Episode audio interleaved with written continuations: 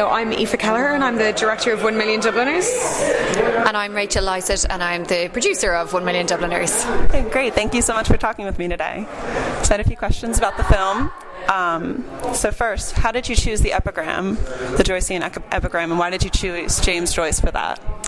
So um, the the Hades chapter in Ulysses in Joyce's epic, um, Ulysses, uh, is based around Glasnevin Cemetery. It's based around a funeral that takes place in Glasnevin, and um, I read the chapter several times while we were making the film, and there was there were lots of different um, aspects of it that I loved. You know, I loved. I mean, there's a huge. You know, it's it's it's pensive, it's light, it's dark, it's funny, it's sad, it's poignant. It's it's a lot of you know tonally. It's it's it's a lot of the things that I hoped we would we would have in the film as well. And there's this repeated play on words in in all of Joyce, but uh, you know uh, throughout this chapter, the, the the play on words is around this phrase in the midst of death we are in life, and um, it's it's repeated throughout the chapter. And I just thought that was so right because you know in in Glasnevin they are in the midst of death, and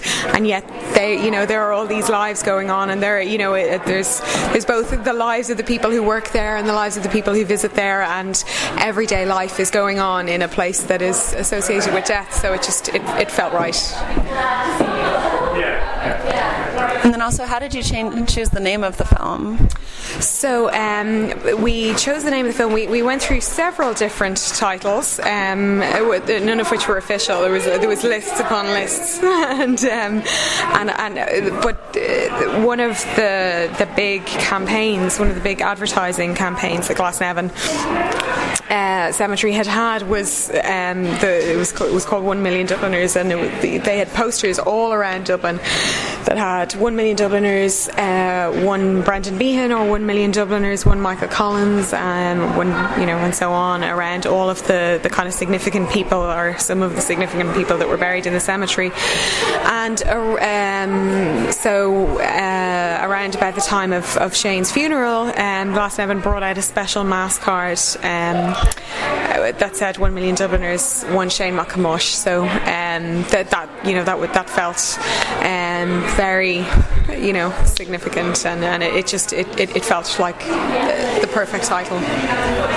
And I love how you included that Shane said that there was, if you're going to give a good tour of the cemetery, you're smiling because you seem to know. so you have to include something that the audience knows, something that the audience doesn't know, and something that's funny, and then something that's sad. And I think you did that beautifully in this film. Thank you very so much. It was just fantastic that you included that quote because that was exactly how I think the entire audience agreed they felt about the film. Also, so how do you think your film speaks to the contemporary moment in Ireland and also in America?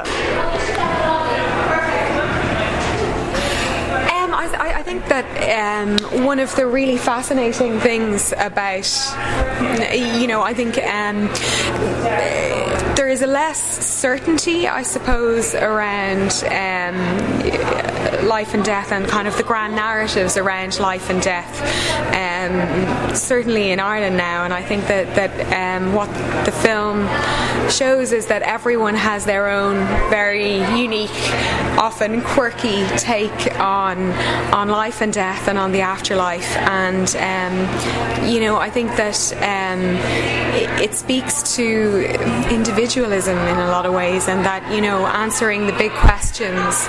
Are, it's it's it's a very personal kind of journey, you know, um, you know, rather than something that that can be answered for you. And I, you know, the film doesn't set out to to tell anyone what to think about anything. I think you know, really, what what I loved about the process of making it was, you know, all of the questions it inspired rather than the answers, you know, and I think that that's what we've set out to invoke with it. Great. And then also, so how do you feel coming up on the centenary of Easter 1916? That's a very delicate balance of which graves to show on this and then which get more screen time. It can be easily taken into a political statement. How did you navigate that? How did you work that delicate balance that you did in this film?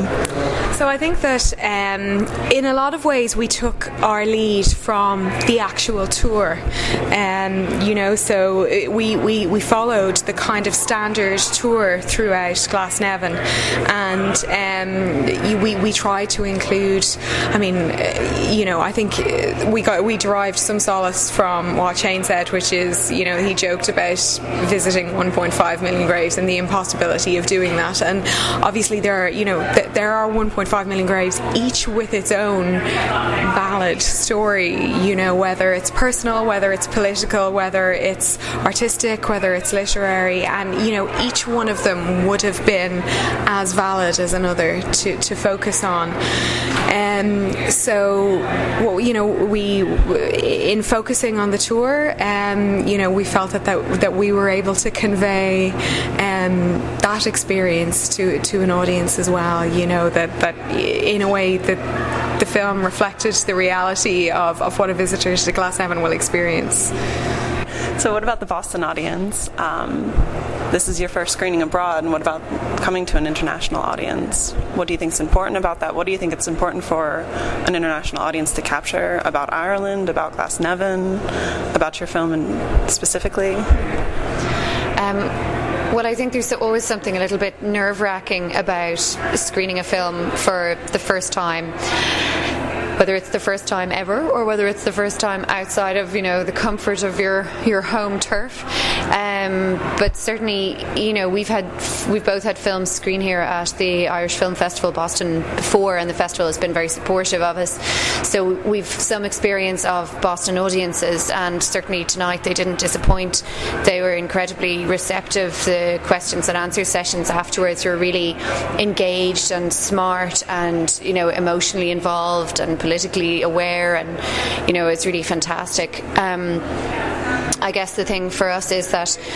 Um, you know there are so many different stories within Glasnevin, and there's just you know it's there are a few uh, of those stories in in this film, and I think the important thing is that those stories connect with an audience, and that they connect with them intellectually but also emotionally, and I think that you know you don't know how that's going to go down with an international audience because the audience perhaps has a different cultural background, maybe has you know different political knowledge of say a home crowd, um, and I think I think it's fair to say that the audience here in Boston tonight had, you know, a really great response to the film, and they completely got it 100%. And um, yeah, so delighted.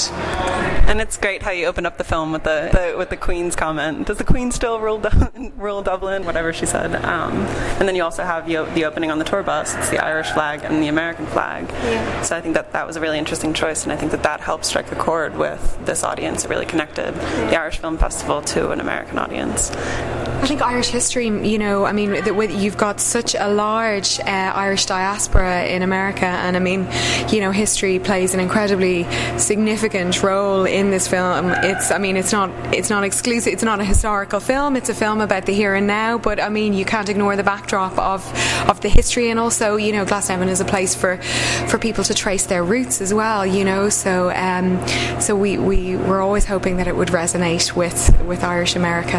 And one of your one of the people that you interviewed in the film also said we have to keep it history. We can't have it as lived past. And I think that you did a really good job of not making this into.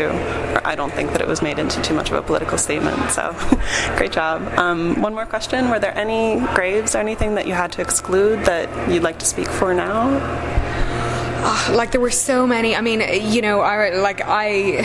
Uh, there are so many fascinating stories that we didn't we just didn't have time to cover that I would have loved to to have covered. Um, you know, there's uh, there's a Magdalen plot in Glasnevin. There was you know there was a story that I, I you know thought was incredibly emotive. Um, I you know I, I remember um, also the first time that I went to to Glasnevin um, being completely um, overcome by the fact that Maud Gonne was there. You know, and she got a small mention, but I would have loved to have spent more time with um, maybe Maud Gonne or Constance Markievicz. You know, I mean, they, they got mentions, but um, had they had their own fan clubs, I would have been absolutely delighted to get to, you know to give them uh, much more screen time because uh, yeah, I would have liked to have devoted more time to, to the women of Glasnevin. I think. And that's what initially drove my question for the Why Joyce because you had Maud Gonne there, and yeah. I was, but then I know with with Yeats, that would have been a much more difficult issue. Yes. but great choices. Thank you so much for a great film. Thanks. Thank Thanks you. a million.